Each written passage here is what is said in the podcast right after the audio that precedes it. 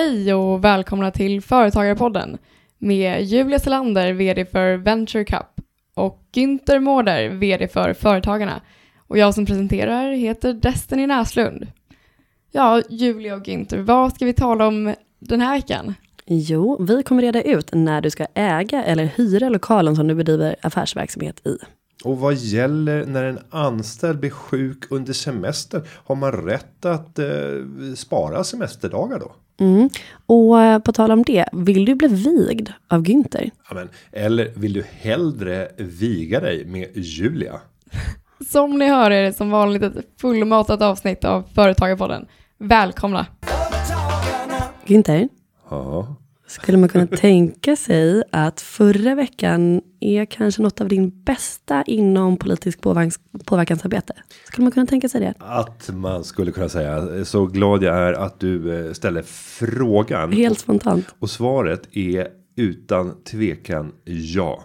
Berätta. Eh, nu är det så här. I eh, lördags morse så valde finansministern tillsammans med vice statsminister Isabella Lövin att kalla till en presskonferens. Lördag Lördagmorgnar är för övrigt den absolut bästa tiden att släppa en nyhet om man inte vill att det ska bli någon publicitet.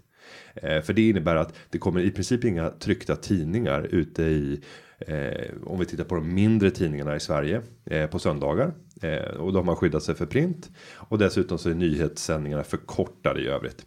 På den här presskonferensen så meddelade Magdalena Andersson att man går tillbaka och eh, drar tillbaka helt enkelt förslaget om höjd entreprenörsskatt. Eh, det var även två andra skatter. Eh, det var brytgränsen för statlig inkomstskatt och flygskatten när man drog tillbaka höjningen av brytgränsen och det är egentligen inte en höjning utan att sänka egentligen. Ehm, men det skulle innebära en höjning av skatten. Och sen flygskatten som man la fram i modifierad form. Men den stora segern är ju entreprenörsskatten. I november så la man fram förslaget och det skulle inneburit en skattehöjning från 20 till 25% på utdelningar för alla aktiebolag eh, i fåmansbolag. Och totalt så pratade vi om belopp på 5 miljarder kronor som skulle tas ut från Sveriges småföretagare. Det där har vi nu stoppat helt och fullt. Vi lyckades stoppa det i två omgångar. Här i våras så tog vi bort 3 miljarder från förslaget när framförallt Miljöpartiet eh, ändrade fot i frågan så att eh, det blev en splittring inom regering. Sen fick vi hela alliansen att samfällt gå ut och säga att vi tänker fälla förslaget om det läggs och det gjorde att regeringen blev rädda och drog tillbaka hela. Så 5 miljarder har vi sparat till Sveriges småföretagare. Så att det här är en extremt stor seger. Och det är ju våra medlemmar som har möjliggjort det här tack vare deras medlemsavgifter. Men de flesta företagare är inte medlemmar men kommer att tjäna väldigt eh, mycket på att slippa den här stora skattehöjningen. Så att välkommen in som medlem om du känner att du är nöjd med den senaste veckan och att du slipper betala 25% i skatt på utdelning. Jag skulle vilja säga som vi på bord 6 brukar säga när någon har gjort något bra. En kort snabb. Ja, Ja, lysande. Riktigt bra Günther. Du, Ehm. du sitter och myser här, det är härligt att se. Nej, men det här är och jag laddar nu inför att vi ska ha ett förlängt eh, personalmöte som dessutom kommer att spelas in och sändas till våra regionkontor och där kommer vi nu prata om hur ska vi kapitalisera på den här stora segern som det faktiskt är. Jag tror, Blir det köpekakor på mötet? eh, nej, det blev bakekakor. Ja, det är Ja. nästan ännu finare nu för tiden. Jajamensan, så jag hade med mig banankaka. Mm. Eh, sockerkaka med mosad banan. Du vet när bananer blir sådär bruna. Nej men jag älskar det. Och, och det är så roligt att till och med, till och med dina bakverk representeras av sparad krona. För det är så här, bananer ska inte gå till spillo, de kan man göra bra Ja, saker av. så, så fort det blir mycket, mycket bruna bananer så att det blir närmast oätligt. Då blir det banankaka. Alltså jag tänker mig att du också borde göra en liten sideshow till Företagarpodden. Lite så här Günther bakar typ. Ja, eller Günther lever. Vad menar Snarare. du? Nej, men det är ju inte bara bakar utan det är ju hela livet. Alltså hur man kan eh, maximera eh, livet med små resurser. Jag tänker att vi borde göra ett avsnitt eller kanske en, en serie där vi, du vet lite som det slösa och spara i, i eh, lycko, vad heter det, lyckopengen? Det var typ en tidning som Sparbanken hade. Lyckoslanten. Lyckoslanten. Mm. I, Ja. Den fanns väl i KP också? Ja, Det var ju. Sparbankerna som introducerade Exakt. ursprungligen. Det var ju så kul. Man var ju ganska svältfödd på roliga saker i skolan på den tiden. När den tidningen kom en gång i månaden så bara kastade man sig över den här serietidningen. KP, kommer du ihåg Kropp och Knopp i KP? Det är väl det enda man kommer ihåg. ja, det var helt, man bara längtar efter att det skulle vara snuskiga frågor. hela sexualundervisningen under uppväxten. Annat är det för dagens ungdom. Och det var alltid så här, nej då Vera, allt är normalt. och så var det bara helt sjuka grejer, nej det är inte alls normalt. Det jag skulle säga är att man borde följa, eh, ja, men lite så här när vi vaknar upp på morgonen tills vi går och lägger oss här, vad har den här dagen kostat? Vad har vi tagit för beslut? Vad har vi gjort? Vad äter du till frukost versus vad äter jag till frukost? Hur tar vi oss till jobbet och så vidare? Och egentligen skulle det räcka med att vi hade en så här GoPro 360 kamera på oss. Mm. Eh, Så att man hela tiden bara kunde följa under ett dygn. Att man sätter på sig en sån hjälm. Och sen så får någon som sitter och analyserar beteendet och ser var finns det sparpotential.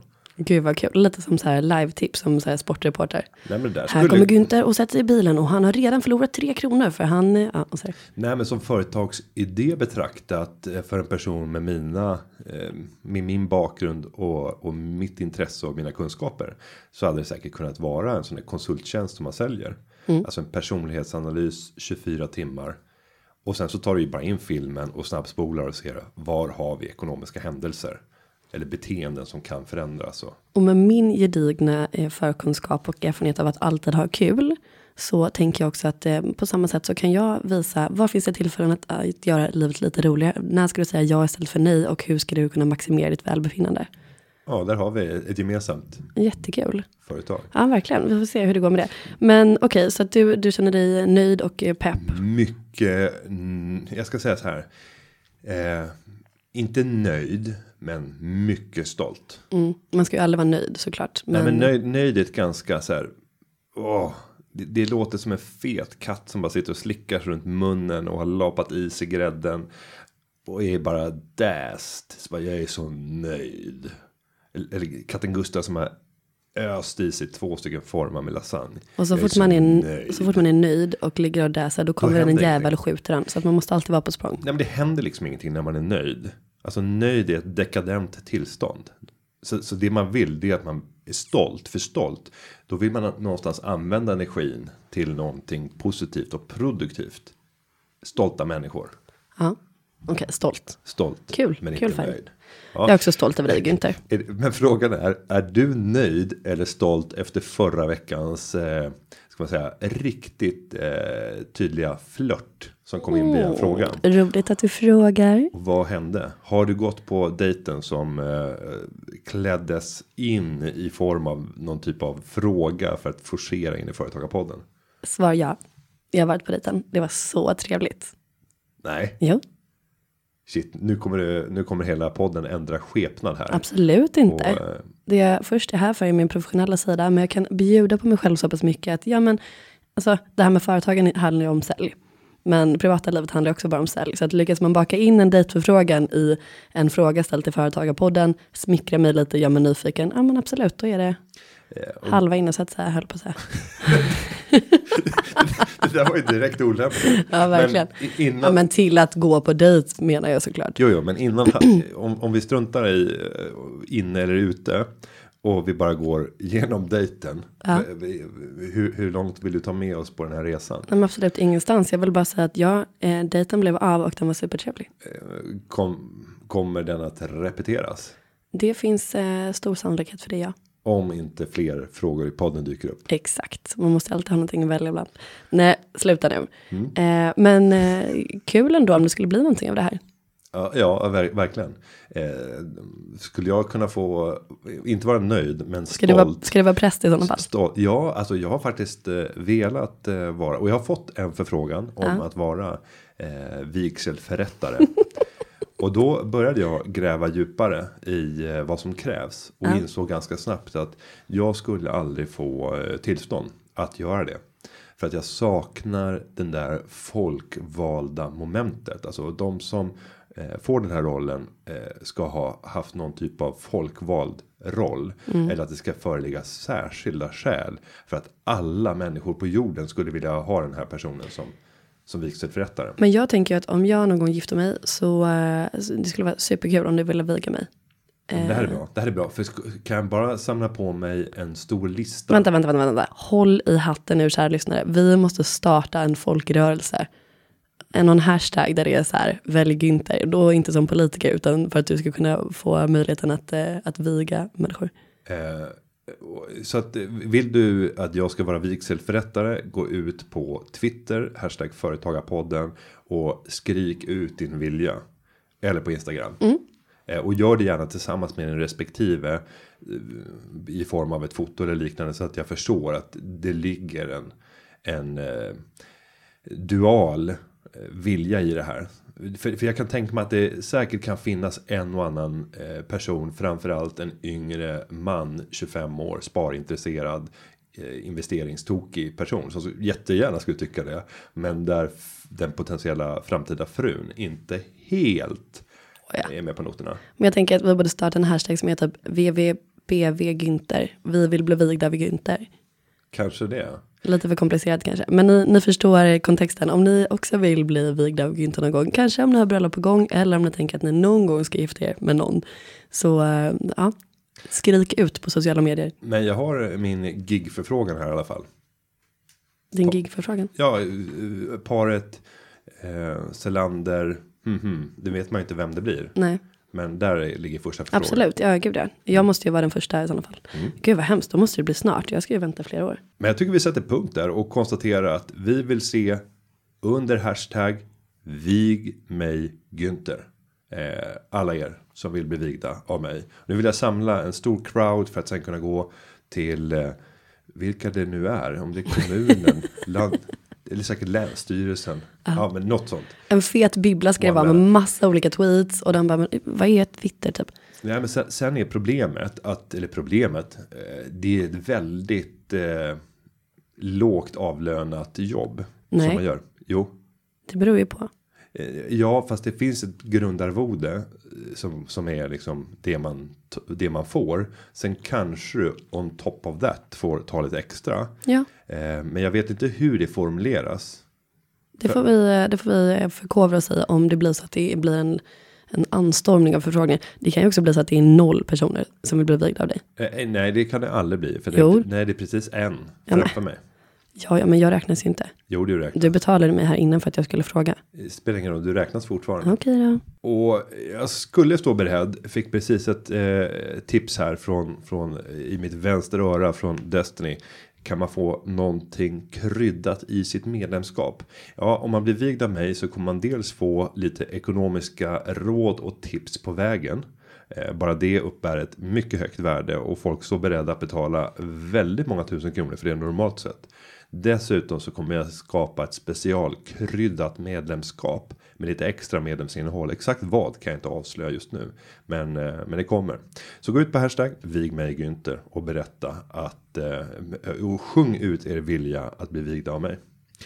Men med det Julia så går vi vidare. Och vi har fått in en fråga, eller hur? Och hur gör man för att ställa frågor till Företagarpodden? Jo, då går man in och så ställer man sin fråga under hashtaggen Företagarpodden på Twitter eller Instagram. Och har man en fråga som är längre än så, då går man in på företagarpodden.se och skriver i, i ett formulär. Och den frågan som vi nu ska gripa tag i, hur låter den? Den låter så här. Den är från Malin i Lycksele. Och eh, hon undrar, vad är bäst? Äga eller hyra verksamhetsfastigheten?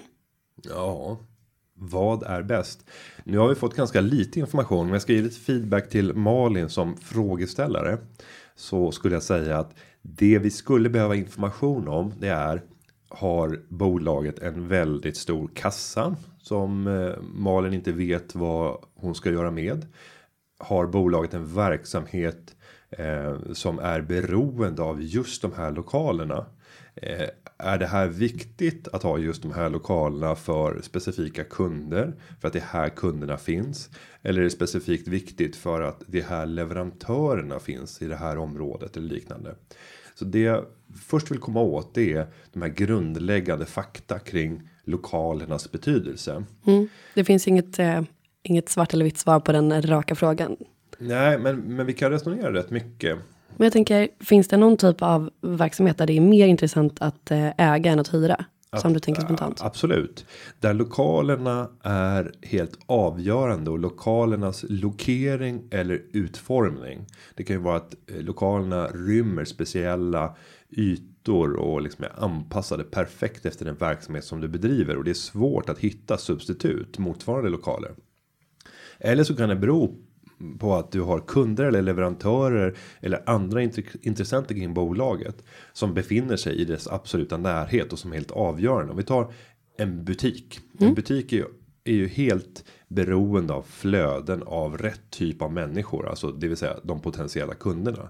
Om de här potentiella kunderna plötsligt förändrar sina beteenden till följd av eh, till exempel ombyggnationer och att man förändrar en stadsstruktur eller att man flyttar båtar, tågstationer eller tunnelbanor eller busstationer. Allt sånt där påverkar. Eh, och det gör att för butiker så kan det vara extremt känsligt vad som händer med de här flödena. Tar vi inom industri så kan det ju vara lokeringen i förhållande till eh, järnvägsstation. Eller att man har järnväg dragen fram till industriområdet. Eller att den ligger precis vid en hamn. Och det kanske saknas reella alternativ. Så man måste först ställa sig frågan hur avgörande är mina lokaler för den verksamhet som jag bedriver? Vilka substitut finns? Kan man räkna upp två stycken andra alternativ som du tror skulle kunna bli tillgängliga? Om vi säger i tre års perspektiv. Då tycker jag absolut inte att man behöver äga lokalerna. För finns det två alternativ? Ja, då kan du vara rätt hård mot din din hyresvärd och börja pressa dem. Eh, för att baksidan med att inte äga det är att du förlorar makten över hyressättningen. Eh, en fastighetsvärd kan ju komma tillbaka och säga att nej men nu höjer vi hyrorna med 40% här. Då har man inte så mycket att säga till om. Men ursäkta mig, hur ser det ut med, med just eh, skattesatsen på sånt där om man äger eller om man hyr? Ja, det, är, det är olika om du hyr. Då är det ju en kostnad i företaget. Då är det ju fullt avdragsgill kostnad som du får dra och det minskar ju resultatet och det gör att du betalar mindre i bolagsskatt eh, sen i, i förlängningen och kostnaden är fullt avdragsgill. Så att eh, där har du äga varianten mm. eh, eller förlåt hyra varianten. Om du äger den så blir det desto mer komplicerat för att då är det ju inte en, en kostnad. Du tar en engångsinvestering. Din balansräkning sväller förmodligen för att eh, du måste låna pengar. De flesta har ju inte pengar som man kan casha de lokaler som man sitter i, utan då får man ytterligare ett stort lån och sen så på tillgångssidan så får man en fastighet. Mm. Och sen kanske man hyr ut den här. Eh, det kanske skapar intäkter för att man har ytterligare ytor som man inte själv kanske brukar. Det är väldigt svårt att hitta en hel fastighet som är perfekt avvägd för precis det behovet jag har. Utan vanligtvis så blir man ju själv en hyresvärd och hyr ut delar eller eller ja, delar av, av fastigheten. Men det känns kanske lite trixigt. Jag tänker att man behöver eh, betänka det här innan man ger sig in på att eh, köpa den eh, fastigheten som man ska bedriva verksamhet i. För att då är det som du säger ganska mycket annat man också måste tänka på. Så det blir väl en, ett extra eh, yrke i sig nästan. Att man kanske eventuellt blir fastighetsvärd där.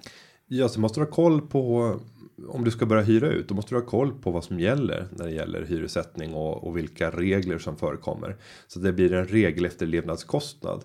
Dessutom när du köper en fastighet, om du gör det direkt i ditt bolag, då får du precis som privatperson betala en stämpelskatt. Mm. Eh, så en privatperson som köper ett småhus till exempel, en villa, ja den betalar ju 2% eller förlåt det är en och en halv procent i stämpelskatt. Om samma villa hade köpts av ett företag så hade man fått betala 4,25% i eh, stämpelskatt. Men hmm, det här känns lite som att man skulle kunna öppna upp för någon liten gråzon eller? Mm, det finns gråzon här. Och det är ju så att de flesta fastigheter som eh, säljs på marknaden. Ja, de säljs formellt inte, utan det som säljs. Det är ett ägarbolag eh, där de här fastigheterna är paketerade. Så att eh, om du istället paketerar en fastighet i ett bolag och sen när du ska sälja fastigheten så säljer du inte fastigheten utan du säljer bara bolaget vars enda tillgång är fastigheten. Ja, då har ju fastigheten som sådan inte bytt ägare för det är fortfarande det där ägarbolaget som äger den, men ägarbolaget har bytt ägare. Så att på så sätt så kan man runda hela den här lagstiftningen. Så att det är fullt möjligt och det, då det sker ju. Det här är ju regel på på marknaden att ja bolagspaketerade fastigheter. Så att det, det är rätt mycket att, att tänka på. Jag skulle säga att om det inte nödvändigt är så att du måste äga den fastighet där du arbetar i för att det är av kritisk art så ska man istället använda de pengarna som man hade tänkt investera i den fastigheten till att försöka maximera sin ursprungliga business. För det är ofta större potential i att kunna investera en krona i växande kärnverksamhet istället för att investera en krona i att äga en fastighet. För det är inte det de flesta är bra på. Men jag ska samtidigt säga att det är otroligt vanligt bland eh, småföretagare som har kört många år och byggt upp ett kapital i bolaget. Att man köper fastigheter, inte bara sin egen utan det kan vara att man köper en hyresfastighet eller ett industri, en industrilokal eller lager eller liknande. Som en finansiell placering. Och eh, det kan jag ha stor respekt för. Om man anser att det är en eh, investering som man förstår och som man kan managera. Eh, för det kräver ju aktiva insatser. Du, du åtar ett ganska stort ansvar som fastighetsägare. Ja, Alternativet är ju att gå ut på finansiella marknaden och till exempel investera i fastighetsaktier. Det kan ju vara ett alternativ till att köpa en fastighet. Just nu kan jag säga så värderas många av fastighetsbolagen på börsen under värdet av fastigheterna. Så att du får rabatt att köpa fastighetsbolagen. Och det, det enda jag kan se som en rimlig förklaring. Det är att investerarna på marknaden tror att det kommer att komma prissättningar på marknaden. Och prissättningar om du äger din fastighet innebär ju att du kommer behöva skriva ner värdet på din fastighet. Och då blir det en förlust i året. När du gör nedskrivningen och sen året därpå så kanske det steg. Ja då blir det en jättestor vinst istället för att helt plötsligt har en positiv effekt.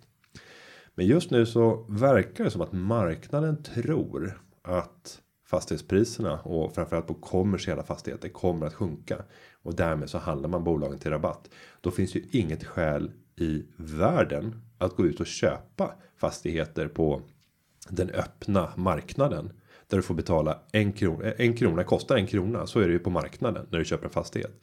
När du istället kan gå in på börsen och köpa en krona för 80 öre eller i vissa fall till och med 70 öre. Så att Eh, om det har kritisk art, då ska du äga fastigheten. Eh, annars fokusera istället på din business. Använd pengarna där. så länge du inte har något jättemärkligt hyreskontrakt där du själv känner att det här känns inte bra. Byt då hyreskontrakt. Ja, jag Men- vet efter alternativ. Det är väl lite grann som eh, nästan som privatperson. Alltså det finns ju fördelar med att eh, hyra. Det finns fördelar med att äga. Men det beror ju på situation till situation. Sen tycker jag att man ska göra lite nyckeltal. Och nyckeltalsberäkningar för att få en känsla för ligga rätt prismässigt. Så bedriver du en kontorslik verksamhet där man sitter och, och har ett kontor. Jag räknar då på hur många kvadratmeter har jag? Hur många anställda har jag? Och sen får man kanske ta jämförbara bolag i branschen. Så ta de tre, fyra, fem andra bolagen i branschen och titta på hur sitter de? Sen kanske du inte kan få all information om kvadratmeter och eh, vilka hyror de betalar. Men ta kontakt, prata med dem. Och ofta så eh, underskattar man det där med att samla information hos människor i sitt närområde. Om jag skulle gå runt här i huset eh, där företagarna sitter på Rådmansgatan och fråga vad betalar ni för kvadratmeter hyra för era lokaler och gå uppåt och neråt i fastigheten. Det är ju inte någon verksamhetshemlig information. Även om de inte har någon skyldighet att lämna det. Så är det så här, ja men ni får reda på vad vi betalar och vi får reda på vad ni betalar. Och den informationen är ju av värde för båda parter. Absolut. För den som betalar mer kan ju då peka och säga vänta. Varför ska vi betala så här mycket? Eh, Och använda det i argumentationen för att hålla nere hyresnivåerna.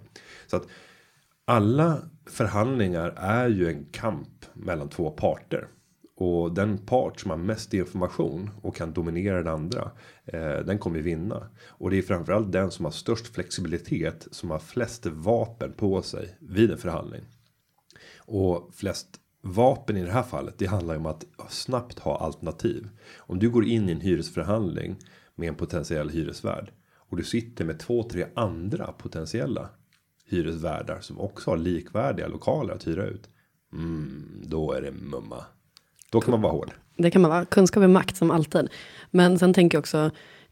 att man behöver tänka på, som vi var inne lite grann på. Finns det några speciella förutsättningar eller politiska beslut som snart kommer att påverka läget exempelvis? Om man flyttar, som du säger, en, en tågstation eller om det är så att eh, man vill köpa en eh, laglokal och så finns det miljöfarligt eh, avfall. Då blir det du som tar över lokalen som blir ansvarig för att transportera bort det. Så att kunskap och makt gäller även där. Du behöver ha koll på dina förutsättningar, speciellt om du investerar. Och du hade ett bra exempel här innan vi startade podden. Mm. Vi har en omläggning av järnvägsrutten Ja. norrut från Stockholm central. Jag bor ju väldigt nära Karlbergs station som är en av de stora pendlingsstationerna innan eh, T-centralen i Stockholm. Och de har valt att stänga ner den och istället satsa på att bygga ut eh, Odenplans eh, ja, eh, tunnelbanestation till också ha pendeltåg. Vilket innebär att jag ser ju på väldigt nära håll att den här lilla pressbyrån som har blomstrat nu i de två åren som jag har bott i Stockholm. Den, ja, den kommer ju antagligen väldigt snart att lägga ner. För det finns inga personer som passerar från liksom fler, flera hundra per dag till noll. Ja, och det är ett tydligt exempel på hur ett läge som på grund av stationen blev var helt fantastiskt. Idag är närmast värdelöst. För det finns inget som helst skäl att åka dit. Nej. Eh, Och det enda som finns det är några närboende. Och de flesta närboende, ja, om det bara rör dig ett kvarter bort från just den här pendeltågsstationen. Så har du faktiskt närmare till i det här fallet Sankt Eriksplan. Vilket är ett mycket större utbud. Och är ett extremt tydligt exempel på hur ett enskilt beslut kan helt förstöra möjligheten att bedriva sin verksamhet. Det är mycket möjligt att ägarna hade stenkoll på det här, vilket Ja, också är, är troligt. Och då får man anpassa sig till det. Men på andra sidan då, när man har byggt en ny uppgången, så har det funnits en sån liten och skruttig eh, servicebutik. Och då har jag tänkt, varför utökar de inte sitt sortiment för mer än typ tre tuggummi-paket och någon liten sladdrig godis? Men jag har insett att de bidar sin tid. De drar ut på det och sen så kommer de sälja otroligt dyrt antagligen, för det är ju där flödet kommer nu. Så det är spännande, det öppnar upp för nya möjligheter. Och ett sista tips där då för dig som vill äga just fastigheter som tillgång. Det är ju att ligga före i analysen. Att titta på vilka politiska beslut ligger just nu uppe för, för diskussion. Och där sannolikheten börjar luta åt att det kommer att ske en förändring av ett område som plötsligt förändrar de kommersiella förutsättningarna. Den som snabbt kan positionera sig i förhållande till de besluten. Sen brukar det ofta ta mellan 5 och 10 år innan det verkställs. Men eh, värdet kan påverka så extremt mycket. Så att det kan vara värt de 5-10 åren. Om man bara kan se till att under den perioden kunna skapa en, en avkastning som täcker kassaflödena. För att värdestegringen kommer kunna bli så stor. Så det, det tycker jag även är ett tips man kan skicka med till bostadsköpare. Alltså letar efter en bostad. Försök analysera om du har tänkt att stanna i en femårig horisont. Eh, leta efter ett område som kommer att bli mer attraktivt än vad det är idag. Och då ska man inte tänka att det måste vara färdigt när du flyttar in. Om vi, om vi tar till exempel ett område i eh, nu blir det väldigt Stockholmsfokuserat för att vi det är här vi kan det kanske allra bäst. Men eh, sydöst om Stockholm så finns Sickla stora köpkvarter. Så finns ett extremt stort serviceutbud och så ligger det en ganska attraktiv om vi tittar Sickla strand och det ligger rätt mycket lägenheter i rätt fina lägen. De kommer att få en tunnelbana inte allt för långt ifrån sig. Och ett läge där du har mindre än en kilometer till tunnelbanan kommer ju att påverkas dramatiskt positivt. Och ligger du i direkt anslutning till tunnelbanan och dessutom kan få lite natursköna områden. Ja, det kommer bli väsensskilt. Verkligen. Så att leta efter sådana typer av områden, positionera dig och även om det inte är klart när du flyttar därifrån så har du kommit ett antal år närmare och då börjar fler och fler människor förstå att det här kommer att bli attraktivt. Så att bara tanken gör att värdet stegras år för år. Ja, men det är också väldigt kul, för är man, ja, lyssnar man på Företagarpodden så är man antagligen intresserad av, av olika affärsmöjligheter och tillfällen. Och då behöver man ju vara lite duktig på att säga om framtiden. Så exempelvis vet du om att det kommer en stor forskningsanläggning till Lund, ESS.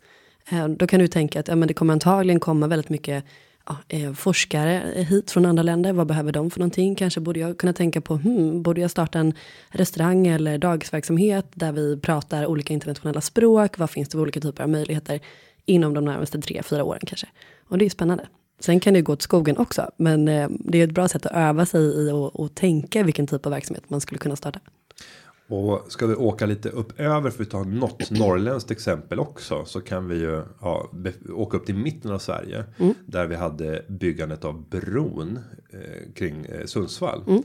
Tidigare så åkte ju hela trafiken rakt igenom Sundsvall och det var en riktig stoppkloss. Eh, motsvarande fanns även i Uppsala eh, där man faktiskt åkte igenom Uppsala, inte i centrala Uppsala, men det var väldigt många rödlysen. Och idag som man faktiskt dragit E4 i båda fallen vid sidan om. I det ena fallet på en bro, det ena i det andra fallet i Uppsala eh, en annan dragning. Och båda de här har ju förändrat förutsättningarna för kommersen på ett helt eh, avgörande sätt. Men därtill så har man dessutom kortat tiden det tar att resa. Om vi tar Gävle som exempel så har ju restiden till Gävle kunnat kortas med 15 minuter ungefär till följd av ombyggnaden i Uppsala. Vad är värdet av en lägenhet i en stad som plötsligt kommer 15 minuter närmare med bil till huvudstaden. Om du därtill lägger lägger till utbyggnaden av spårbundna trafiken mellan Gävle och Stockholm så har det också påverkat väldigt positivt. Tar vi Sundsvall så vill jag hävda att värdet har naturligtvis eh, ökat men du har också tappat väldigt mycket kommers när plötsligt bilarna inte behöver åka genom staden. Så du har många av de här Karlbergs exemplen även i Sundsvall. Mm, såklart. Eh, med allt ifrån hamburgerrestauranger till bilmackar och liknande. Men det är spännande. Man kan aldrig, också som vi pratade om tidigare, man ska aldrig vara nöjd. Är du eh, företagare så behöver du ha koll på, på läget och det kommer förändras, vilket är fantastiskt spännande. Men kunskap är makt även i företagarfrågor. Så är det. Vi eh, går vidare. Ja, vi har en till fråga. Ja det har vi. Mm, och den är från Sia. Vem ska ta den? Ja, men jag tar den. Mm, jag känner mig på hugget idag. Nu har jag ju en, som du hör, en, en bra röst den här måndagen som vi spelar in. Trots att du har gjort en bejublad insats i samband med ett bröllop har jag förstått när jag tittar på Instagram. Ja, ska vi ta den? Eh, ja, Ja, nej men jag, jag och eh, Jonna, min partner in crime, man kan säga att eh, vårt nystartade bolag Alltid Kul hade sitt första uppdrag. men tyvärr oavlönat för att det var ju en kär vän. Men jävlar i min låda vad vi levererade. Alltså hyr in oss som toastmadams för att vi, ja nu, nu, ja, jag skryter. Det var väldigt kul. Bruden och brudgummen var väldigt nöjda. gör det. Gör det. Och jag har inte fått se annat än bilder från dansgolvet och bilder eh, vid förberedelserna. Eh, och ni såg ju eh, för vackra ut får man också säga. Och sen såg ni ut att ha skapat ett helskottas drag att döma av dansgolvet senare. Men Ja. vad som hände däremellan är fortfarande höjt i dunklet om man bara är en enkel Instagram-följare. Det är ju gästerna på Riddarhuset i fredags eh, upplevelser. Mm, det är deras exklusiva upplevelser. Men, nej, men eh, brudparet var väldigt nöjda och det var otroligt kul. Och det är ju en fördel om man nästan är syskon med sin affärspartner och typ kan avsluta varandras meningar. För att det blir ett väldigt så här, ett tryggt sammanhang där ja, men, allt ifrån att maten kom för sent till att bruden missade taxin och kom 25 minuter för sent till vixen. Alla sådana saker, det löser man om man känner sig trygga med varandra. Så att eh, ja, eh, vårt första uppdrag, mycket, eh, mycket lyckat. Så nu börjar vi bilda ett helt eh, företag här. Vi har en som kan viga er och vi har en som eller ett par som kan toasta eh, middagen sen. Men du, det här är inte så tokigt faktiskt. Nej, vi ska börja fortsätta bygga på det här så att vi har en helhetslösning. Mycket spännande. Åter till Sia, förlåt. Eh, du hade en fråga här. Och den lyder så här. Hej Günther och Julia. Jag har ett företag med fem anställda. En av dem blev sjuk under semestern. Vad gäller? Mm, ja, vad gäller? Eh, det hänger mycket på vad den anställde har gjort när eh, personen har blivit sjuk. Eh, det är så att om man blir sjuk under sin semester så är ju även det eh, ger det rätt att faktiskt sjukanmäla sig och på så sätt inte bränna semesterdagar på att vara sjuk. Så man har rätt att vara frisk under sin semester. Det låter ju ändå rimligt. Men eftersom att frågan ändå är ställd så kan man ju tolka in massa saker i frågan, vilket vi kanske inte ska göra. Men man skulle ju som arbetstagare kunna fuffla lite här. Vad, vad gäller för att, men det är ju karensdagar, eller hur? Ja, absolut. Du, du kan fuska även. Jag menar, precis som att du kan, kan fuska i vardagen under vanliga arbetsveckor så kan man även fuska under semestern och säga att man är sjuk fast man inte är sjuk. Såklart. Och, och det är därför vi har en karensdag där man inte får ersättning utan det blir en förlust där det inte utgår någon ersättning. Och det är ju liksom priset man får betala för sin egen sjukdom innan plötsligt ersättningen börjar komma. Först från företaget och senare från Försäkringskassan. Men, men det intressanta i den här frågan det är ju att jag tror att Sia har ett problem med att den anställda kommer tillbaka kanske efter semestern och sagt att man har varit sjuk. Mm, så tolkar jag också det. Och det, och det finns ett, ett tydligt regelverk som säger att man ska ju följa de rutiner som man har för sjukanmälan. Och det är inte så att om det hade varit en vanlig arbetsvecka att Sias anställd kan komma tillbaka fyra veckor efter att man var sjuk. Man uteblev tre dagar och sen kommer man säga du eh, Julia, jag, jag var sjuk under de här dagarna. Ehm, Så nu vill ta ut de semesterveckorna nu i oktober istället. Nej, men det jag vill komma till det är att man måste man sjukanmäler sig på direkten. Ja, men man har ju vissa Då- då är det- rutiner. Ja, men då är det plötsligt någon som undrar. Du som chef hade ju ställt frågan. Så bara, var är den här personen? Mm. Dyker inte upp idag. Och så hade man försökt söka kontakt.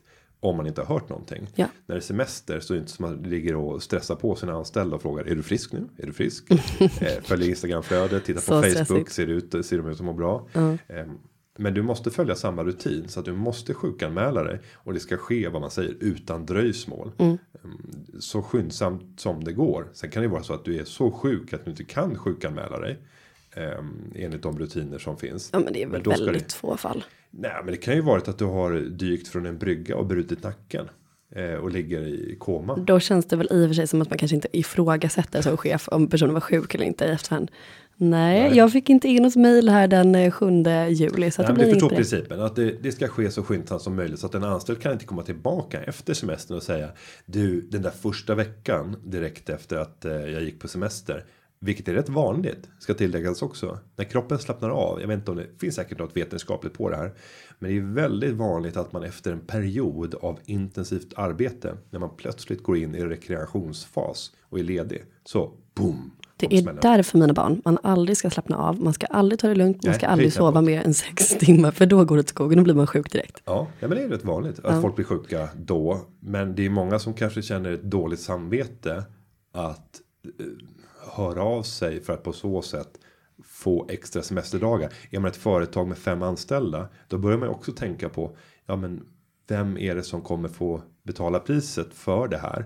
Eh, Det finns en social press i det lilla företaget som man inte ska förringa. Såklart. För att då kanske det är så att de har planerat semestern för att det alltid ska finnas två inne i verksamheten. Och just de här tre, fyra veckorna så är det den här anställda och plus en till som är, är borta.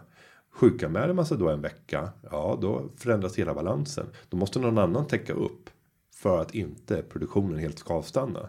Så att jag tror att många känner en, en press som gör att vi har ett eh, Ja, det vore intressant att titta hur sjuklönestatistiken eller egentligen hur sjukstatistiken ser ut under semestern. Det borde ju vara så att vi är ungefär lika sjuka under semestern som vi är under arbetsveckorna. Rimligtvis. Men, Men, det är ju jag, samma jag tror sak. inte att det är så utan vi är mycket friskare under semestern om vi skulle titta på antalet dagar som man har anmält sjukdom för.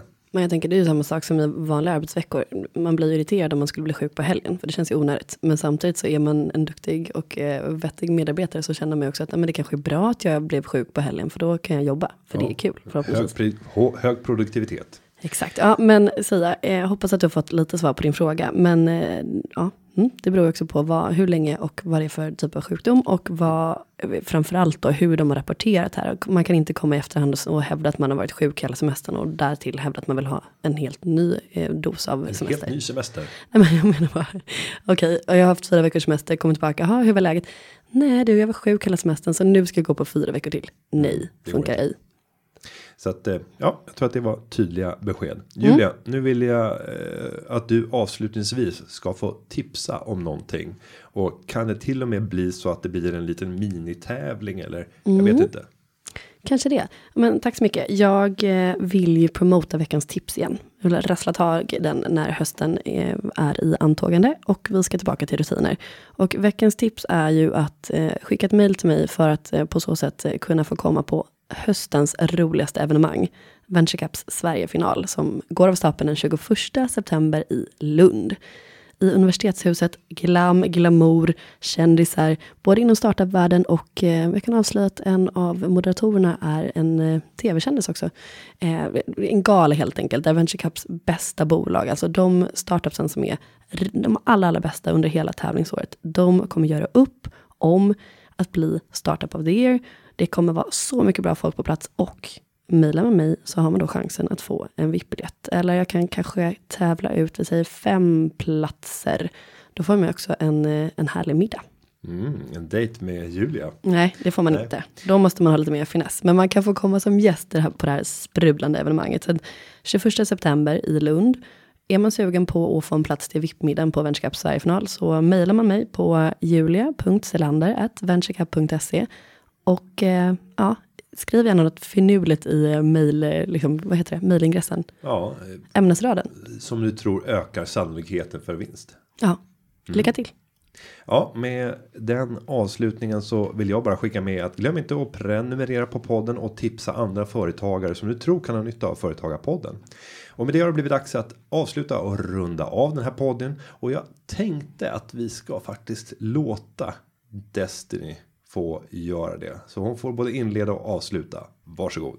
Och då återstår för mig att säga att research för det här programmet har gjorts av Amanda Svensson och klippning har gjorts av Gustav Dalesjö. Och nästa vecka är vi tillbaka med Företagarpodden med ett nytt rasslande som avsnitt. vanligt. Vi är så taggade så vi pratar i munnen på varandra. Hej Ha en fin vecka. Hej då! Hej!